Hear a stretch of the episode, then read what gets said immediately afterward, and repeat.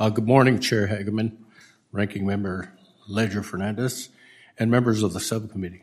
My name is Marvin Weatherwax Jr.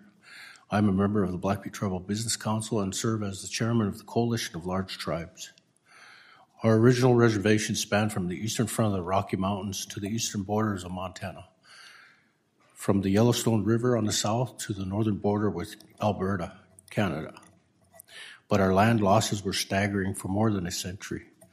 The failed federal assimilationist allotment policy resulted in a loss of many millions of acres of land across Indian country and hundreds of acres across our reservation alone. During the starvation winter of 1883, our chiefs were forced to cede 130,000 acres to receive rations. In 1911, we were subjected to the Blackfeet allotment, where another 156,000 acres were sold as surplus to non Indians.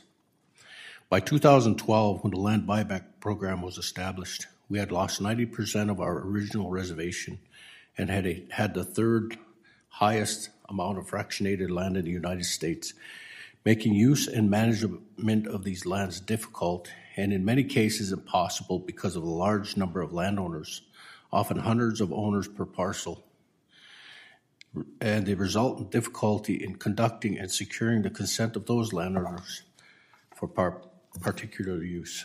To prevent further loss of lands, we enacted a right of first refusal ordinance for on reservation land sales, which has allowed us to receive notice of opportunities for land reacquisition so we can move quickly to engage with landowners. We mapped our reservations so we have data that helps us re- make informed decisions. We devoted extensive efforts to community engagement and earned the confidence of reservation landowners. Both from our own efforts and with the resources of the land buyback program, the Blackfeet tribe has consolidated more than 190,000 fractional interests and more than 490,000 equivalent acres in more than 14,000 transactions. Based on the Blackfeet tribe's experience, I have four recommendations. First, we would like to see more flexibility in use for the program monies. Second, we would like to see more and better BIA investment in technology. Third, the land buyback program should be expanded to other categories of land.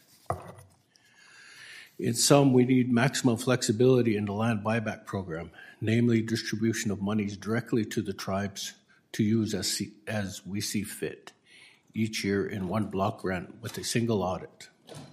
And lastly, Congress should direct enforcement of federal land reacquisition statutes that already are already on the books.